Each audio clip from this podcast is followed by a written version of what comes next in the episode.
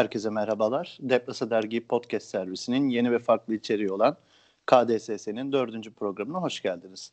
Ben Cem Ağrı, okumalı köşesi yazarı, arkadaşım Emre Başar, yazı işleri sorumlusu.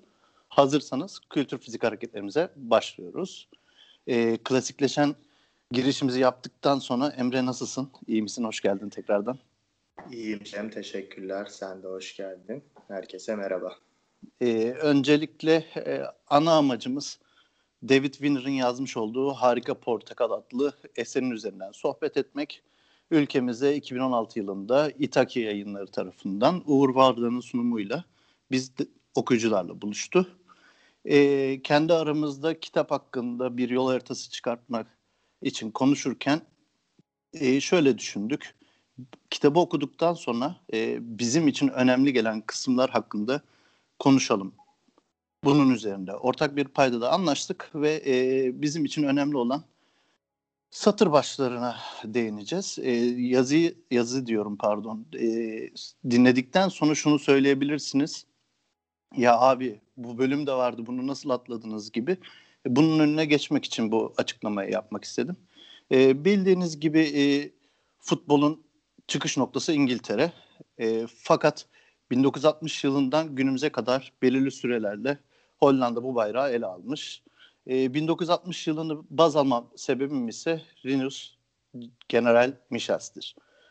Rinus Michels'in dünya futboluna iz bırakmasında aracı olan iki kişi var. Bunlar Jack Reynolds ve Via Buckingham. Bunlar iki İngiliz futbol adamı. General'in bu iki futbol adamından öğrendiklerini kendi hamuruyla yoğurarak bambaşka bir ekol yaratmış. Buna da Total Futbol adını vermiş. Hepimiz biliyoruz ki Hollanda dediğimiz zaman akla ilk gelen olgu ülkenin coğrafi özelliği. Ee, bunu ortaokulda ve lise yıllarımızdan hepimiz hatırlayacağımız üzere. Neydi bunlar? Ee, kendilerine Nederland diyorlar. Ee, alçak topraklar anlamına geliyor. Ee, ülkenin %26'sı yani dörtte biri e, deniz seviyesinin altında. E, ülkenin hali bu şekilde olunca şartlar nedeniyle de total bir anlayış benimsemiş Hollandalılar. E, bu anlayışın en ateşli savunucularından biri olan modern mimar Bakema şunları söylüyor. Total kentleşme, total çevre ve total enerji. Bir insanın hayatta kendine soracağı üç soru vardır demiş. Ben neyim, ben kimim, ben neredeyim? E, şimdi düşünün olaylara bakış açıları bu şekildeyken insanlar kendilerini nasıl geliştirmesinler. Emre eminim senin de ilgini çekmiştir bu mimari olaylar. Sende neler var? Evet, teşekkürler Cem. Güzel bir giriş oldu. Ee, yani zaten az önce de bahsettiğim gibi e, kitabın ve aslında Hollanda futbolunun e, bizim ülkemizde bıraktığı bazı etkiler var. E, ve ben de buradan yola çıkarak kendi düşüncemizle e, bize neler geldi, neler bıraktı bu kitap, bu futbol, bu bakış açısı, hayata sundukları bakış açısı bizi etkilediği için buradayız sonuçta bunu konuşuyoruz. Dediğin çok doğruydu. İnsanlar e, hani bu neden konuşulmadı gibi düşünebilir ama yani konu, biz çok derinlemesine girmeyeceğiz. Girenler girmiş zaten. Biz sadece bizde bıraktığı o iz, o etki e, ile yani bize nasıl dokunduğundan dem vuracağız. Ben de bunu e, belirtmek istedim giriş yaparken. E, mimari olaylar kısmına gelince ben de kitapta okurken e, yani o kadar çok şey e, veriyor ki aslında e, hatta seninle konuşurken tekrar kitaba göz gezdirirken yani dedik yani tekrar baştan sona okuyacağız bu kitabı belli dedik. Hatta yani okuduğumuz yerleri tekrar e, okurken yakaladık kendimizi.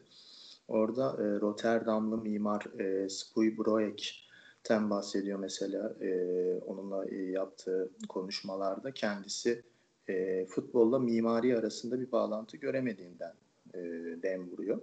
E, şöyle söylüyor, alıntı yapmak istiyorum ondan. Mimaride kural ve hiyerarşi vardır. Futbolsa safi duygudur e, diyor. Futboldaki kurallar dinamiktir. Oyunda dönüşüm olduğunda bedeniniz ve duygularınızda da değişim olur. Bu çok duygusal bir alandır diyor. E, yani mimaride bazı net şeyler vardır. Bunlar belirgindir diyor. Ama futbolda da belirgin olan şeyler devamlı duyguların devinimiyle hep farklı yönlere gidebilir diyor. Bu da zaten e, aslında futbolun çekiciliğini gösteriyor.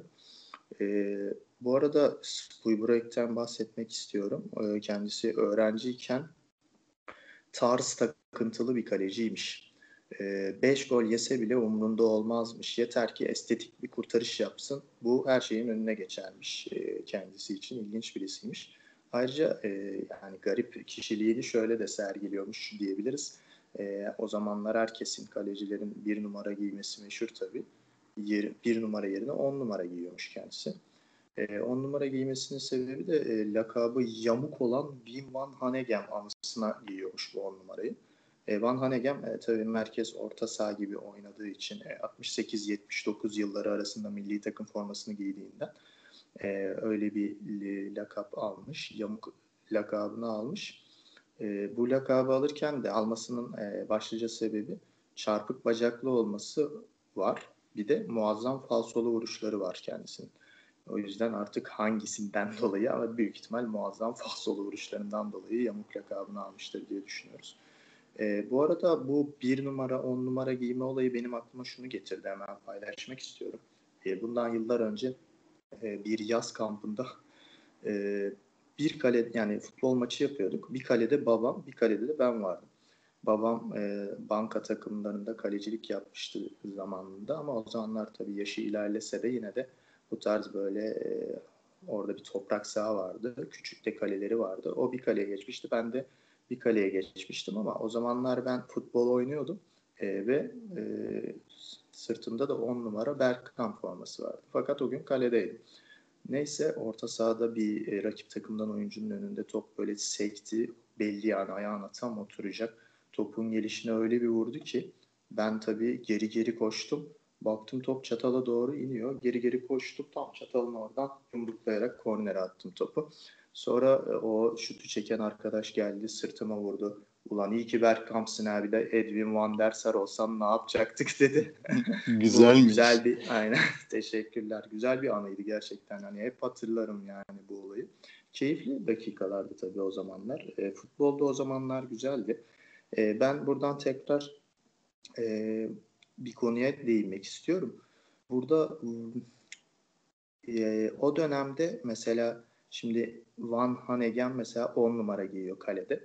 E, 74 Dünya Kupası'nda da Young Blood kalecisi e, milli, milli takımın yani Hollanda ulusal takımının. Kendisi de 8 numara giyiyor. Yani Hollanda'da zaten hani e, o kadroya bakınca herkesin numarası yerleri de farklı. Herkes belirgin bir şekilde de oynamıyor zaten. E, bunlara da geleceğiz ama bir de Youngblood'un e, eldiven takmaması da ilginç. Mesela karşı kalede Mayer var. Kaleci Mayer. E, o da tanıdıktır. Kaleci Mayer repliği. E, Şener Şen'in ünlü repliğidir işte. Onu da hatırlıyoruz. E, Mayer mesela ilk eldiven takan kalecilerden biri diyebiliriz hani Avrupa'da. Tabii e, Arjantinli Carrizo adlı kaleci ilk kez giymiş. E, öyle bilgiler o şekilde baktığım zaman. Ee, buradan hemen ben şeye de geçmek istiyorum. 70 Dünya Kupası var. Ondan bir önceki Dünya Kupası Meksika'da da Gordon Banks var mesela İngilizlerin meşhur kalecisi. Çok efsane bir kaleci. Pele'nin inanılmaz bir kafa vuruşu var. Çok tarihi bir kurtarış var orada. Yani Pele zıplıyor kafayı öyle bir vuruyor ki zaten ayakla vurmuş gibi yani. Tam direğin dibinden yere bir yatıyor Gordon Banks. Topu yerden bir çeliyor direğin altından. Topu çelmesiyle top direğin üstünden kornere gidiyor. Yani öylesi inanılmaz bir vuruş. Yani tarihin en önemli kurtarışlarından biri zaten. E, Gordon Banks'i de 2008'de daha sonra Uluslararası Futbol Tarihi ve İstatistikleri Federasyonu 20. yüzyılın en iyi ikinci kalecisi seçmiş. Birincisi Lev Yashin, e, üçüncüsü de Dino Zoff olmuş. E, tabii Gordon Banks müthiş bir kaleciydi. 66'da Dünya Kupası, yani Dünya Kupalarından geriye doğru gitmiş gibi olduk ama 66 Dünya Kupası'nda kazanan, e, tek sefer kazanan İngiltere'nin kadrosunda önemli bir kişiydi kendisi. Önemli bir oyuncuydu. E, fakat 72'de de e, geçirdiği trafik kazasından dolayı e, tek gözü görmesi e, görme yetisini kaybediyor. E, bunun üzerine de e, işte bu geçirdiği kaza sonrası 73'te emekli oluyor. 77'de tekrar bir Amerika macerası yaşıyor ama yani düşünün ki inanılmaz bir futbolcuydu. Belki e, o kazayı geçirmesi çok daha farklı bir iz de bırakacaktı ama e, buradan tabii kalecilere uzandık. E, Hollanda'dan buralara geldik. Tekrar ben mimari konuya dönmek istiyorum Spoiber'aki. Kendisi zaten e, kavisten ibaret binalar tasarlamış diye belirtiliyor kitapta. E, kavis A ve B arasındaki arasında uzaydaki iki nokta arasındaki en doğal, en güçlü yoldur diyor. Düz çizgi daima bir takım etkiler tarafından çarpıtılır diye bahsediyor kendisi. Az önceki anlatmış olduğum Gordon Banks hikayesi demek istiyorum. E, ayağa kalkıp resmen o e, tutuşu alkışlamak istedim. Yani iliklerime yani kadar hissettim. Değil, kurtarış ya da çeliş diyelim. Evet. Yani onu şey yani. hissettim e, bütün iliklerime kadar anlatının mükemmeldi. Teşekkür ederiz. E, total kelimesiyle bu kadar içli dışlı olmuşken ufak bir bilgi vermek istiyorum ben. E, nedir bu total futbol? Savunma hattıyla hücum hattı arasındaki mesafeyi daraltmayı amaçlıyorsun. Takım oyuncularını her mevkide oynayabilmesini öngören bir sistem. Yani çok e, akıl dışı bir sistem aslında. E, Rinus bunu inşa etmiş. Öğrencisi Johan Cruyff ise sürdürülebilirliğini sağlamış. Hatta ülke topraklarının da dışına çıkmasına olanak sağlamış. Şimdi bu iki futbol aklı bulundukları zamanın şartlarının 40-50 yıl sonrasının modernliğini kurmuşlar. Gelişim ve fayda sağlamak için futbol arayışına girmişler ve ekol yaratmışlar. Yani şimdi bu pencereden baktığımızda Emre total futbol için sen neler düşünüyorsun? Bunları öğrenmek istiyorum. Ayrıca e, bu total futbolun en üst seviyeye çıktığı e, 1974 Batı Almanya finalinde bize götürmeni istiyorum senden. Tabii. Ee, şimdi total futbol deyince senin de dediğin gibi yani o dönemde yapmışlar bunu. Ee, 50'lerde e, 1950 Macaristan milli takımının da bunu oynat, oynadığı söylenir gerçi. Tabii o dönemlere yetişemedik bilemiyoruz çok detaylı bir şekilde belki ama e, Hollanda'nın Hollanda üzerinden gidecek olursak e, gerçekten onların o gün oynattığı yani oynadığı futbol 74 finalinde oynadığı futbola bakacak olursak e, yani bugün bile mesela belli kalıpların dışına çıkılmıyor. Yani çoğu maçta, çoğu dünya üzerindeki çoğu yerde herkes işte atıyorum 4-3-3 işte 4-1 4-1 gibi işte belli sistemler tabii sistemler çok fazla ama diyorlar işte maç içinde 5 tane farklı sistemde oynadık falan. E ama yani çorba oluyor yani oynanan futbol genelde. Şimdi burada e, burada yani o 74 finalinde bakıyoruz belli bir kalıbın dışında oynuyor gibiler. Ama müthiş bir e, düzenli şekilde de oynuyor gibiler aynı zamanda. Ben 74 Dünya Kupası'ndaki maç maçın da bu arada tarihi 7 Temmuz 74. Bu da benim açımdan şöyle önemli. 7 Temmuz eşimin doğum günü. Tabii 74'te doğmadı. O 88'de doğdu ama onu da belirtmek istedim. Burada. Hanımcılık kazanacak. Olsun.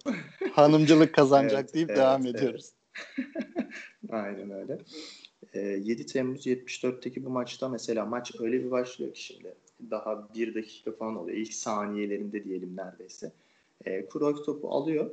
Sonra bir el hareketiyle yürüyün gidin gibi bir hareket yapıyor. Ve bu hareketiyle birlikte iki tane defansın ortasındaki ikili tak diye ileriye doğru adeta böyle hani askerde birlikleri gönderirler ya o şekilde çıkıyorlar. Sonra bir bakıyorsunuz Cruyff rakip yarı sahaya geçmiş.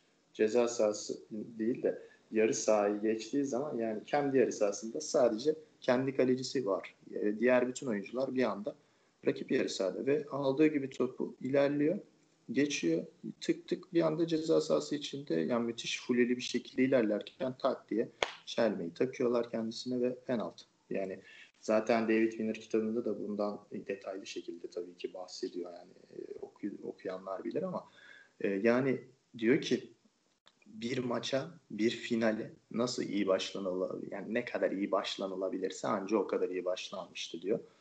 Ee, yani burada tabii bu golle maç başlıyor. Yine bir penaltıyla başlıyor. Ee, müthiş top oynuyor tabii. E, çok iyi paslaşıyorlar, yerleşiyorlar. E, zaten Almanya ile o zamanki Batı Almanya ile Hollanda arasında da bir sürtüşme var tabii. Savaşlar e, etkiliyor bu iki komşuyu, komşu ülkeyi. E, ben burada bu 74 Dünya Kupası'nda şöyle bir şey de benim dikkatimi çekti. Ben bağlantıları çok seviyorum. Bazen hatta bağlantı olsun diye de ben zorluyormuşum gibi geliyor bana. Burada mesela Weltmeisterschaft diyorlarmış. Yani bu dünya şampiyonasının kısaltması Almanca'da. Ve WM 74 şeklinde. yazılıyor. Yani bu, hatta bu e, o zamanın mas yani o Dünya Kupası'nın maskotunda da alt kısmında o belirtilirken WM yani VM 74 şeklinde yazıyor. Bu VM dizilişi de var aynı zamanda futbolda. Dizilişlerden bahsettik. 2-3-5 gibi şimdi W'nun işte oradaki W ve M'nin şekliyle 2-3-5 gibi. Hatta buradan 4-2-4 Brezilya'sına kadar giden bir dizilişmiş bu. Ama işte dediğim gibi 4-3-3 var tabii. Hani görünürde belki öyle ama Hollanda bunu geliştirerek e, yani futbolda alanları kapatmak, toplu savunma ve toplu hücum yapmak e, olarak işte burada da çok, çok iyi kadrolar oluşturulması gerekiyor. E, o gün Hollanda'nın kadrosu da tabii e, yani çok iyi isimler var. E, onlarla birlikte bayağı bir ezici üstünlük kuruyorlar oyunda. Ama bir anda aslında Almanya'da tabii bütün seyirci var orada. Münih Olimpiyat Stadında çok kalabalık bir ortam. Ee, yani bu ortamda tabii Hollanda herhalde biraz yani nasıl diyeyim panikliyor, dalga geçmeye mi başlıyor? İşte orada basireti bağlanıyor herhalde. Aslında Almanlar öyle yani inanılmaz iyi oynuyor Hollanda gibi gözükürken Almanlar bir anda kalenin içine kadar inmeye başlıyorlar ve kısa sürede yine 20. 23. dakikada sanırım e, penaltı kazanıyorlar. Bu penaltıyı da Breitner gole çeviriyor. Bu arada Almanya'nın kadrosu da şöyle. E, ben üçlü yani tabii genel bir kadro. Berti Fox falan da var ama benim e, gözüme çarpan bir üçlü var. E, Der Kaiser zaten kendisi. E, Beckenbauer. İşte çılgın yani lakabı çılgın mı bilmiyorum ama Breitner'i ben çılgın olarak niteledim. hani saçları, sakal, işte bıyık falan böyle kıvırcık saçlı böyle. Ayrıca kendisinde bir tik var galiba. E, şortunu böyle düzelten, Nadal'ın düzeltiş şekli değil ama bu da bel kısmını düzeltiyor mesela. O bir tik olmuş onda. E, ve üçüncü kişi de bence e, muazzam bir kişi. Zaten o dönemkiler anlatıyor. E, Der Bomber o da bombacı. Burada lakaplar işte Der Kaiser kral. Breitner çılgın, Der Bomber de bombacı. Şimdi orada bombacı kısmını da kitapta şöyle dile getiriyor. Yani böyle bir lakap işte savaşla ilgili ilintilendirebiliriz diyor. Zaten ama bütün forvetlere, gol bölgesindekilere e, ceza sahasında işte e, öldürücü da vuruşları var. İşte diyor bir sniper, işte keskin nişancı falan gibi. Böyle hep savaştan tabirler verilir zaten diyor. Ama e, Der Bomber biraz daha tabii naifti. Bu buradaki lakap aslında tam böyle bombacı anlamda değil de. Zaten sonra ilk yarı bitmeden sanırım e, orada bir pozisyon oluşuyor sonlara doğru ve topu hani öne doğru değil geriye doğru kontrol edip tak diye dönüp bir bitirişi yapıyor. Der Bomber. Burada ben yine bir bağlantı kurmak istiyorum. Belki biraz mantıksız ve alakasız bulabilir insanlar ama e, ben şöyle yani daha doğrusu belki bağlantı yok ama bizde oluşturduğu çağrışım şu şekilde oldu bende. Bende oluşturduğu çağrışım şöyle oldu. E, Der Kaiser yani Kaiser kral demek ve Kaiser deyince benim aklıma ilk gelen şey 95 yapımı Usual Suspects filmi. E, bu filmde Kaiser Soze karakteri vardı. E, ve Kaiser Soze'nin de babası Alman asıllı Türk bir karakter olarak veriliyor. Fakat burada bir belirsizlik var. Yani e, Kaiser Söze kimdir? Nerede bu Kaiser Söze? Kim bu Kaiser Söze gibi olayın üstüne gidiyorlar ve inanılmaz bir film zaten. E, o filmde de Kaiser Söze'nin e, yani filmde kullanılan isim yani Kevin Spacey'nin ismi Verbal Kint. Bu arada Verbal Kint'i de Verbal yani Verbal King gibi e, bir kelime oyunu yapıyorlar sanırım orada. Sözlerin kralı gibi. E, Kaiser Söze deyince de söze olarak belirtip sözel işte sözelin kralı gibi yapmışlar. Hani Kaiser Söze Alman asıllı Türk. Buradan bir bağlantı yapmışlar. Yani aslında neler var tabii de. E, o filmde de zaten mesela Kaiser Söze derken e, burada e, olayı yani çözmeye çalışırken e, adamın o şeye kendi panosu var böyle dedektiflik bürosundaki pano. Anlatıyor anlatıyor. Oralara tabii flashbacklerle geliyor film. Orada olayı çözüş sahnesi var. Bu arada o da İstanbul Film Festivali'nin e, reklamında vardı bir yıllar önce. O reklamda da e, bu sahneye gönderme yapmışlardı. Kayseri'de e, söz vardı. İşte halayda ayağımı burkmuşum diyerek sonra adam böyle çıkıyor ayağı burkulmuş bir şekilde teşekkür ediyor. Tamam diyor sen git biz hallederiz diyor müdür Kendisi dışarı çıkıyor topallayarak sonra düzelip arabaya biniyor cebine de film festivali biletini koyuyor. O, o da bayağı bir e, etkili bir şeydi. Ya benim serbest çarşımlar bitmez konuyu da dağıttım kusura bakmayın. Son olarak şunu söyleyeyim. Usual Suspects'e oynayan bir küçücük rolü olan biri var. O da Giancarlo Esposito. Kendisi de Gustavo Fring olarak biliyorsunuzdur diye söyleyerek e, bu konuyu kapatmak istiyorum ben. 74'e dönecek olursak Münih Olimpiyat Stadında e, Almanlar Dünya Kupası'nı alıyor o gün. Ama e, Hollanda'nın estetiği de devamlı hatırlanır. E, kitabın o bölümünde aslında e, Batı Almanya ile Hollanda'nın 74 e, 74 finalinde e, bir savaşa benzer bir e, maç oynandığını söyleniyor. Hatta o biraz da bize hissettiriliyor. E, maç öncesi ısınma bittikten sonra e, sahaya çıkmadan önce Alman futbolcuların e, gözünün içine bakan Hollandalılardan e, bir ünlü Alman futbolcu şu an ismini hatırlayamıyorum. Bizi ezeceklerini düşündüklerini hissetmiştik gözlerin içinden diyor. Yani o kadar küçümseyici bakıyorlardı diyor. Aslında bir nevi de e, cevaplarını sahada vermişler gibi düşünebiliriz. Şimdi e, Hollanda futbolunun üzerine karabasan gibi çöken bir penaltı kaçırma olayları var. Baktığınızda büyük turnuvaların penaltı gol olma olasılığı yüzde yetmiş civarları. Emre bu, Hollandalıların penaltılardan çektikleri nelerdir Allah aşkına? Gerçekten yani penaltı dedin mi e, tabii çok tuhaf orada duygular işin içine e, giriyor. E, belki Hollandalılar da biraz bu duyguyu yoğun yaşıyorlar artık o esnada. E, ben kendi açımdan bakacak olursam e, futbol dedim mi penaltılara gitsin istiyorum yani ben de bir futbol sever olarak. Çocukluğumdan beri hep böyle penaltılara gitsin, penaltılar karşılıklı o çekişme olsun isterdim. E, o yüzden yani penaltılar gerçekten duygusal olaylar. E, orada da sağlam kalmak e, kolay olmayabiliyor. Etkileri de her yerde her zaman devam ediyor bu penaltı olaylarının. E, 2 Nisan 97'de Bursa'da bir maç var tabii. E, milli takımımızın Bursa'da o dönem e, Bursa'da maç oynuyor. Hollanda'ya karşı. Bu maçta da e, 1-0 kazanıyoruz. Seedorf tabii topun üstüne geliyor. Penaltı kullanacak. Ve bu penaltıyı üstten out atıyor. E, yani kendisi Euro 96 yarı finalinde de Fransa'ya karşı kaçırmış tabii. Üst üste tabii böyle kısa zamanlar aralığında iki penaltı kaçırıyor Seedorf. O bayağı bir kötü. Buradan şöyle bir şeye geçmek istiyorum. Ben bizim milli takımımızın burada Hollanda ile oynaması sadece burada oynamıyoruz. Hatta geçenlerde de oynadık. Ee, yani o kadar çok oynuyoruz ki mesela 98 Dünya Kupası elemelerinde e, Hollanda birinci oluyor o grupta. Biz bizden yani biz bizi yenemiyor Hollanda. Sadece bir beraberlik ve bir mağlubiyet alıyor. O ikisini de bizden alıyor. Diğer bütün maçlarını kazanarak birinci oluyor ama biz gruptan çıkamıyoruz. Neden çıkamıyoruz? Çünkü Belçika var orada.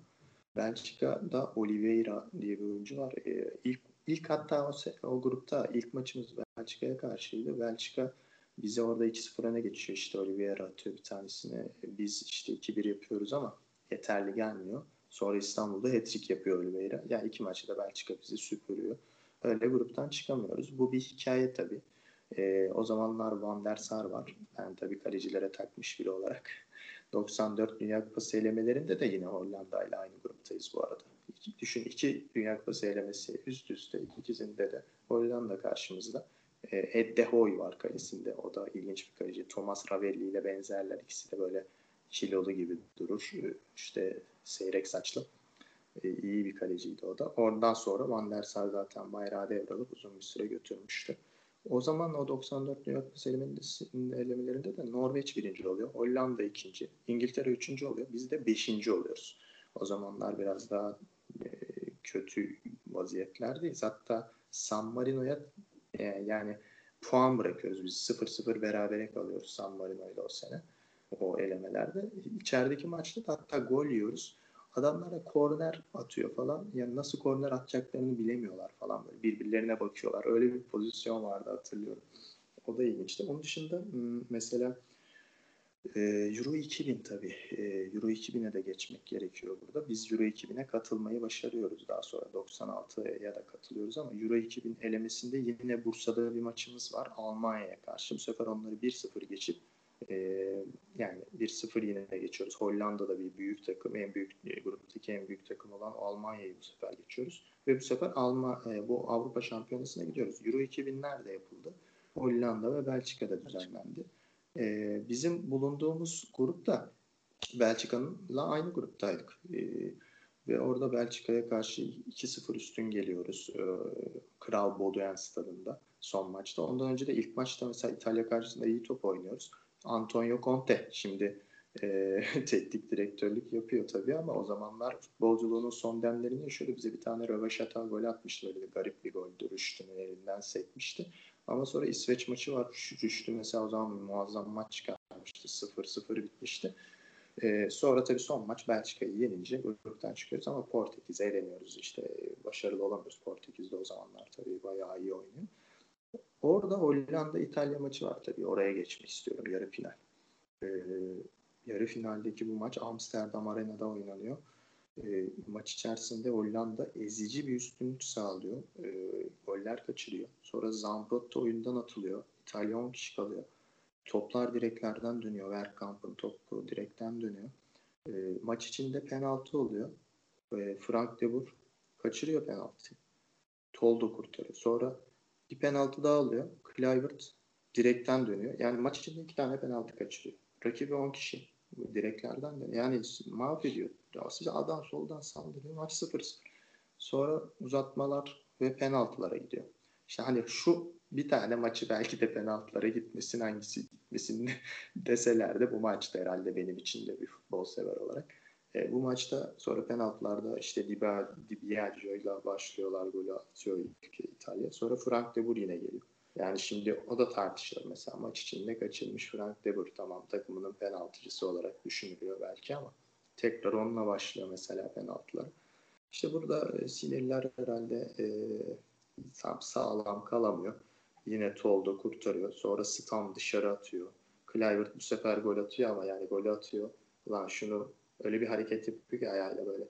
Peki lan şunu maç içinde açsaydım da bitirseydim lanet olsun gibi dövünüyor adeta. Sonra Boswell e, kaçırınca da 3-1 ile penaltılarla e, olayı götürüyor. Yani Van der Sar da bir tane kurtarıyor ama yetmiyor tabii. E, Hollanda'nın oradaki e, tabii hikayesini David Winner'dan da okumak lazım. İnanılmaz anlatıyor. Orada o, o maçta Hollanda'da izlemiş. Statta değil ama e, stadın tam tersi istikametinde bir noktada izlemiş. Oradaki insanları gözlemi var. Onları anlatışını okumak gerekiyor diye düşünüyorum. Türkiye ile Hollanda'nın bağlantıları bitmiyor tabii burada. E, 2014 Dünya Kupası elemelerinde de karşılaşıyoruz. Yine Dünya Kupası elemesi yine Hollanda. 2-0 yeniliyoruz iki maçta da mesela. E, Euro 2022 elemesi geldi. Orada e, eşleştiğimiz Hollanda'yı geçenlerde yendik biliyorsunuz. E, bir de Euro 2016 var tabii. Euro 2016 elemelerinde de e, yani Hollanda'yı ilk kez sap dışı bırakıyoruz artık. Orada birinci yine Çek Cumhuriyeti'ydi o zaman adı tabii Çek, Çekya. İkinci İzlanda oluyor. Biz de üçüncü olup oluyoruz. Dördüncü Hollanda oluyor. İşte orada en iyi üçüncü olarak gidiyoruz ama nasıl gidiyoruz? Tabii İzlanda'ya son anlarda gelen Selçuk İnan'ın frikik golü vardı. Büyük ihtimalle herkes hatırlayacaktır. Orada ama tabii bizim o golümüz de yeterli gelmezdi ama şöyle bir enteresan bir detay var orada. Kazak oyuncu İslam Bekvat kendisi Letonya'ya attığı gol sayesinde e, bizim bizi Euro 2016'ya götürmüş oluyor. Yani Selçuk İnan'la beraber adeta. E, orada ilginç bir detay var tabii. Bu maçtan sonra ilk kez Alma-Ata'da ilk lig maçına çıkacak e, işte İslam Bekvat. Orada tabii Alma-Ata'da da çalışan çok Türk var yaşayan. 100 tane Türk gitmiş maça ve İslam Bek'e baklava ve çiçek vererek teşekkür etmişler. ben de buradan senden pas alıp İslam Bek'e bir selam göndermek istiyorum. Ondan sonra da e, 98 Dünya Kupası elemelerinde Seedorf'un kaçan penaltısı az önce sen de bahsettin. Hollanda Türkiye milli maç maçında kaçırdı bunu Seedorf. E, hatta bunun için şöyle bir e, olay olmuş Hollanda'da. E, Seedorf'un penaltıyı kullanma ısrarı ve bu kibri yüzünden hala yerden yere vurulduğu yazıyor kitapta. E, bunu da bunu da şöyle kıyaslıyorlar. E, Ronald de Ronald de Boer ve Van Basten'in Avrupa Şampiyonası ve Dünya Kupası yarı finallerinde penaltı kaçırılması hakkında konuşulmadığını söylüyorlar. Bunu da söyleyen bir Surinamlı muhabir Humberto Tan. Hollanda futbolundaki e, Surinam etkisinden de biraz bahsetmek istiyorum ben Emre. Hatta pası da sana vereceğim. Şöyle diyeyim, e, Surinamlı oyunculardan bahsedelim. Ülkemize gelen Hollandalılardan bahsedelim. E, bize neler söylemek istersin bu konuda? Ee, tabii şimdi Surinam asıllı olarak e, Gullit ve Ricard aklımda. Onların o tipleri, bıyıkları falan, saçları özellikle çok ilgi çekici gelmişti. Ben çok küçükken onları hatırlıyorum. İtalya 90 Dünya Kupası'nı yarım yamalak hatırladığım kadarıyla o turuncu formalarıyla Gullit ve Ricard işte çok dikkat çekmişti. E, bizim ülkeye gelenlerden de tabii Van Hooijdonk özellikle çok dikkat çekiciydi. Surinam asıllıydı bildiğim kadarıyla kendisi. E tabii şimdi Ricard e, teknik direktör olarak Galatasaray'ın başına geliyor. Başarılı olamıyor. Tabii sadece Surinam asıllı diye de bakmamak lazım. Van Persie geliyor. Başarılı olamıyor mesela. E, ama bunun dışında Koku geliyor. O da başarılı olamıyor. E, aslında çok var. Ama bunların başında Gus Hiddink mesela ülkemize geliyor. E, orada başarılı olamayış e, hikayeleri var. Türk milli takımının da başına geliyor. Daha önce Fenerbahçe'nin başına geliyor. E, yani orada mesela bununla ilgili daha önce e, Uğur Vardan'ın yaptığı bir röportaj var. Sanırım ona sen de değinirsin. O röportajda mesela e, çok güzel bir röportaj. E, kendisi mesela şöyle bir soru yöneltiliyor David Winner'a. E, yani diyor bu Hollandalı hocaların başarılı olamama sebebi nedir acaba Türkiye'de diyor. David Winner de çok iyi bir gözlemci olduğunu gösteriyor benim düşünceme göre. Ülkemiz yani diyor ki e, o hocalar, Hollandalı hocalar birebir ilişki kurmayı severler diyor. E, birey olarak bakarlar diyor. Eşit olarak görürler oyuncuyla kendisini diyor. E, ama işte Türkiye'de belki e, işte teknik direktör daha despot olmalı düşüncesi vardır diyor. O yüzden e, işte oradaki ikili ilişkilerde belki oyuncuları serbest bırakmasından dolayı bir e, uyumsuzluk, bir başarısızlık oluşmuş olabilir diyor. Bu yüzden tutunamıyorlar orada diye düşünüyor. Bence de çok mantıklı bir bakış açısı doğru olabilir. Tabii ülkeye gelip başarılı olan e, Dirk Kuyt var mesela. O kendisi hakkında da görüş belirtiyorlar. Yani çok çalışkan bir oyuncu tabii formasını, forma giydiği yere aşırı, aşırı bağlı olabilen bir oyuncu olduğu için ve çok çalışkan olduğu için kendisi başarıyı yakalıyor tabii diyor.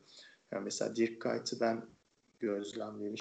E, bir maç bitiyor mesela belki berabere kalıyor. Herkes üzülüyor. Tabii oyuncular da üzülüyor, taraftar da üzülüyor. E, fakat herkes koşa koşa soyunma odasına gidiyor ya da üzgün bir şekilde soyunma odasına giderken Dirk Kuyt kazansa da kaybetse de o bütün tribünleri e, dolaşıyor ve alkış yapıyor mesela herkese. Şimdi orada atıyorum 50 bin kişi gelmişse hepsine böyle neredeyse orada e, o kişilerin e, yani dokunmuş oluyor o kişilere. Çünkü siz buraya bizim için geldiniz, bizi izlemek için. Vaktinizden ayırdınız belki maddi anlamda bir e, yani maddi anlamda da kendinizi zora soktunuz.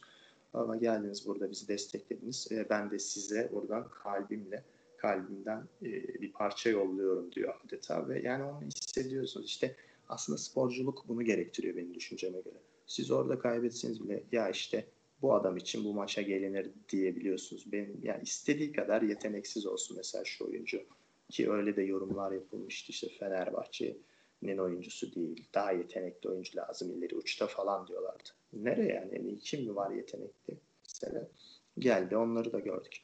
O yüzden hani başarılı başarısız ama herkes saygılı olursa bence spor adına da çok iyi olur diye düşünüyorum. Bunlar var. Advokat da mesela çok sivri dilliydi yani. E, açıkçası doğru bir şekilde gözlemlerini doğru olarak belirtiyordu. Yani burada senin aklına gelen kimler var mesela Surinam asıllı ülkemize gelen? Bizim ülkemize gelen e, Kayseri Erciyesli Rayson Drent'e e, hala faal olarak ligimizde oynayan Reindok hatta geçenlerde milli olup gol de attı. Babel var.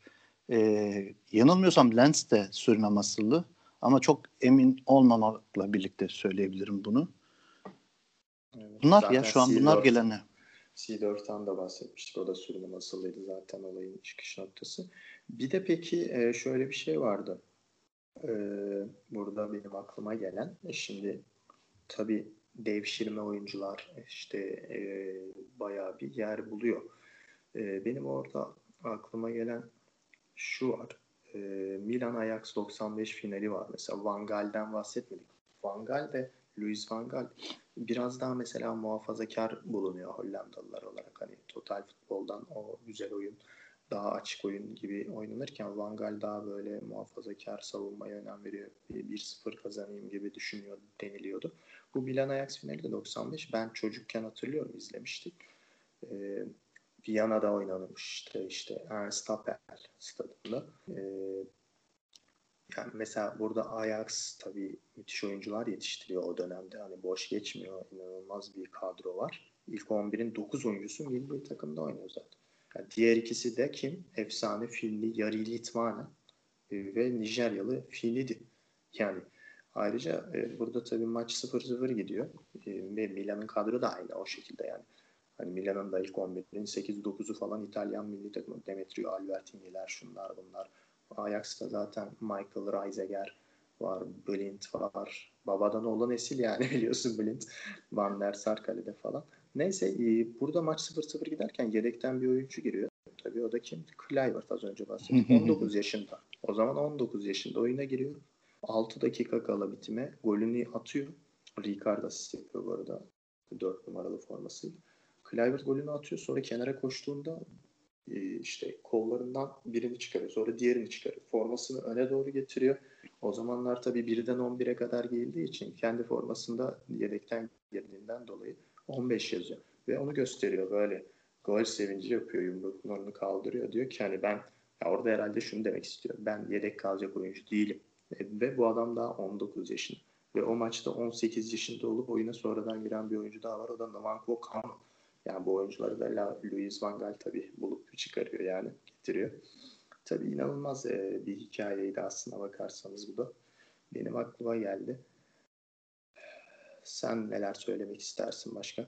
O zaman ben de Clivert gibi araya bir e, giriş yapıp şunları söylemek isterim. E, 2019 yılında e, Hürriyet'te Uğur Vardan'la David Winner'ın bir röportajı var. E, bayağı içeriği dop dolu ve siz yani okurken hakikaten etkiliyor.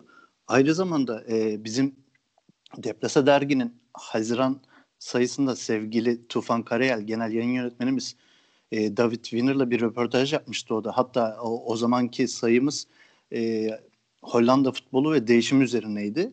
E, imkanınız olursa ikisini de okumanızı tavsiye ederim. E, ben Surinamlı futbolculardan birazcık devam edeceğim. E, şöyle benim düşüncem şu yönde. Hollanda futbolunun kendi kimliğini yaratmasında, e, mükemmel bir taktik olan 4-3-3 ekolünün gelişmesinde gerek savunmada gerekse oyunun her iki yönüyle oynayabilme becerisine sahip bu güzel futbolculara ülke futboluna, tarihine sayısız başarı kazandıran değerli ırka selam olsun demek istiyorum. Ee, ırk demişken kitabın bir bölümü Yahudi Kulübü, Yahudi Kulübü adı var. Ee, gerçekten ilgi çekici bir bölüm bu. Pardon. David Winner şöyle söylüyor. Ajax'lar maçtan önce Yahudiler biz süper Yahudileri tezahüratını yapıyorlarmış. E, maçlarda da Davut Yıldız'ını açtıklarını söylüyor. Hatta ek olarak şunu söylüyor. Diyor ki bunda bir gariplik var. Çünkü bu taraftarın neredeyse hiçbir Yahudi değil. Dünyanın en tuhaf, en koşer olmayan İbrani kabilesine hoş geldiniz diyor. E, biliyorsunuz Ajax'la Feyenoord arasında büyük bir çekişme var. Feyenoordlu taraftarlar da her maç öncesinde e, biz Yahudi değiliz, biz Yahudileri sevmeyiz ve şöyle bir ses çıkartıyorlarmış. Buradan da gaz odalarına gönderme yapmışlar. Yani baktığınız zaman birazcık e, büyük bir ironi aslında yani. Hem Surinamlılara yapılan ufak çapta bir ırkçılık var hem de kendilerinin mensubu olmadıkları bir din üzerinden kendi aralarında bir ayrımcılıkları var. Yani böyle bunları da düşündükçe insan yani niye bu şekilde hareket ediyorlar bilemem ama kitapta da şöyle bir şey var. 15. ve 16. yüzyılda yanılmıyorsam e, İspanya ve e, Portekiz'den gelen Yahudiler nedeniyle e, o zaman Hollanda biraz kalkınma yaşamış. Bundan dolayı da bölge olarak Ajaxlılar e, Yahudileri ne denir sahiplenmişler. Büyük bir ihtimal ondan yani tümüyle bundan diye düşünüyorum ben. Emre e, sende bir ufak bir anı var aslında. Anı da değil de E, ondan bahsetmek ister Van misin bize? Van Basten, Gullit, Ricard üçlüsü. Van Basten, Gullit, Ricard e, üçlüsünün e, Barış Manço bunlarla röportaja gidiyor 7'den 77'ye programı için.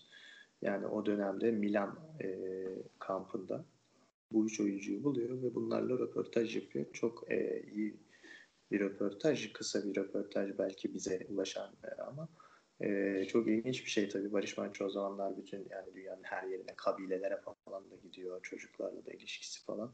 Bayağı bir etkisi dünyayı sarıyor aslına bakarsanız. Orada o kaleye bile geçiyor yani Milan idmanında. Kurtarışları falan var. E, o, o vardı, o gelmişti aklıma. Buradan istersen sen Michels, e, Cruyff onlardan bir toparlama yap istersen sonlara yaklaşıyoruz.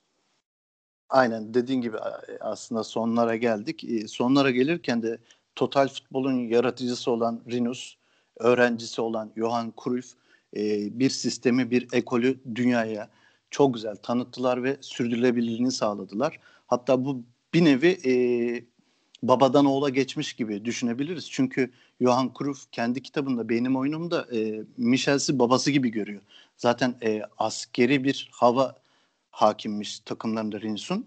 E, onun dışında Johan Cruyff aslında baktığınız zaman Barcelona'da hem oyunculuk yaptı hem de antrenörlük yaptı. Kendisinden sonra e, gelen isimse Pep oldu. Pep de e, bunu devam ettirdi. Nasıl devam ettirdi? Hollanda'ya götürdü. Hollanda'ya götürdü diyorum pardon. Almanya'ya götürdü. Şu anda İngiltere'de e, bazı değişiklikler yapmış olsa da devamını getirmekte. E, bu iki güzel adamın bize vermiş oldukları güzel futbol için, futbolu geliştirdikleri için teşekkürü bir borç biliyorum ben. E, programın da ufaktan artık sonuna geldik. Eklemek istediğim bir şey var mı Emre? Ben şunu eklemek istiyorum. Renus Michels'in bir sözü var. Aslında çok basit bir söz. Sözü de zaten şöyle söylüyor. Diyor ki basit futbolun en iyi futbol olduğunu söylüyor kendisi. basit futbol en iyi futboldur. Yani bu çok basit, çok önemli bir şey, kolay bir şey ama yapamıyor şu anda kimse. Diyor ki yani burada yanındaki adama pas vermek varken, Cruyff da söylüyor tabii bunu Michel'den aldığı ölçüde. Yani şimdi yanında bir arkadaşım var, ona vermeyip işte 6 kişinin arasına arabası atıyorsam bu manasızdır diyor. Veya kendisi şunu da söylüyor hani Kuman e, vardı elimde ve Guardiola vardı diyor. Bunların ikisi de bireysel anlamda hiç iyi savunmacı değillerdi. Ama ben bunlarla müthiş savunma yaptım diyordu. Çünkü alanı savunmak önemli. Birebir iyi bir birini iyi savunmak önemli değil. Alanı savunmak önemli diyordu. Yani bu yüzden alanları iyi kapatmak ve toplu savunma ve toplu hücum yapabilmek lazım. Aslında takım olmak lazım başarılı olabilmek için bunları söylüyorlar ve bunları oturtmaya çalışmışlar. Ben de kendilerine teşekkür ediyorum. E, kapatmaya yaklaşırken sana e, şeyi sorayım o zaman ben de. Bu aralar var mı? Ne izliyorsun? Ne okuyorsun? Önerilerin var mı dinleyicilerimize? Şöyle söyleyeyim. E, iki gün önce Succession adlı diziyi bitirdim. E, şimdi de dergi için Sokrates'in yeni çıkan kitabını okuyorum. Ha, aynı zamanda Doktor Sokrates. Aynen Doktor Sokrates. Aynı zamanda Martin Beck isimli bir polisiye serisi var. Onun da beşinci kitabına başladım. E, ben de bu kadar. Sende ne var? Süper. Ben de e, Gogol'un hikayelerine başladım. Geçenlerde John Cheever'ın e, bir romanını, kısa bir romanını okudum. O güzeldi. John Cheever'ın Yüzücü zaten en çok önemli bir eseriydi. Bir de bunu okuyayım dedim. O da ilginç. Yani Amerikan taşrasını müthiş bir şekilde getirmiş. Aynı zamanda taşlama yapıyor adeta zaten oradaki işte insanların bu kibrini çok iyi yansıtıyor diyebiliriz. E, onları öneririm ben. E, bu arada ben Sopranos'u izliyorum. Şu ara 3. sezonu ilerletiyorum. E, geçtiğimiz sene The Wire'ı bitirmiştim. HBO'nun e, efsane dizisi. Bu sene de inşallah Sopranos'u bitirmek istiyorum. E, tabii Oz'u daha önce bitirmiştim. Yani bu HBO'nun müthiş üçlemesidir yani hat-trick diyebiliriz. Efsane. Ben tabii şimdi Sopranos'u niye bu kadar geç kaldım? Belki izlemeyen bir ben kalmışımdır ya da birkaç kişiden biriyimdir ama e, biraz da şans yani bu işler. Mesela ben Sopranos'u ilk çıktığında izlesem belki şu an aldığım tadı alamayacaktım. O yüzden ve, ve insan ne zaman hazır hissederse ya da ne zaman e, istiyorsa onu izlemelidir bazen izleyeceğimiz tonlarca şey listemiz olur, tonlarca film olur. Ama gidip izlediğimiz, beş kere izlediğimiz filmi altıncı kez izlemek isteriz. O bir insan psikolojisiyle de alakalı diye düşünüyorum. Sopranos'tan da o zaman şöyle bir bağlantı yapayım ben yine bağlantı. Spor Lost diye bir film vardı bir arkadaş önermişti. E, bu filmde Hollanda yapımı bir film bu arada. E, öyle de güzel bir yönü var. E, bu filmi de önermek istiyorum. E, ilginç bir atmosferi var filmin. E, filmi izlerken bir işte Vanishing zaten e, İngilizcesi de bir kaçırma olayı var tabii. E, ama yani Frantic filmi vardı belki e, bilirler. Harrison Ford'un dinleyicilerimiz belki bilir. O film gibi akla gelebiliyor yani. O filme benzer bir film. O filmi seven, bu filmi de seven. E, orada Eddie Merckx, e, Eddie Merckx'e bile selam çakılan bir sahne var. Hatta hani bisiklet tutkunları içinde kısacık bir sahne bile olsa ilgi çekici gelebilir diye düşünüyorum. E, bu arada Sporlos'u öneren bir arkadaşım var demiştim. O arkadaşım bir tane daha video önermişti bana. Siz beğenirsiniz diye böyle filmlerden bahsediyoruz tabii kendisiyle yıllar önce. E, Köylü Ekrem videosu var. Yani Köylü Ekrem yazsanız çıkar. Cem sen de şaşırdın galiba şu an. Ben bilmiyorum evet dondum kaldım o zaman şu an hemen yani. bunu kapatınca gidersin ve Köylü Ekrem yazarsın izlersin. 10-12 dakika falan.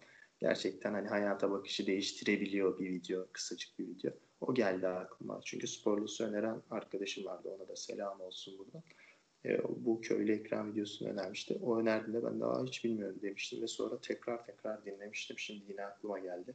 Böyle de bir öneriler silsilesiyle ben de sözlerimin sonuna gelmiş olayım. Bizi dinledikleri için, bize katlandıkları için herkese teşekkür ediyorum. Emre ağzına sağlık. Ee, bu güzel öneri için de ben teşekkür ediyorum. Ee, programımızın sonuna geldik. Bir başka kültür, deplase, sanat ve spor programında görüşmek üzere. Hoşçakalın. Hoşçakalın.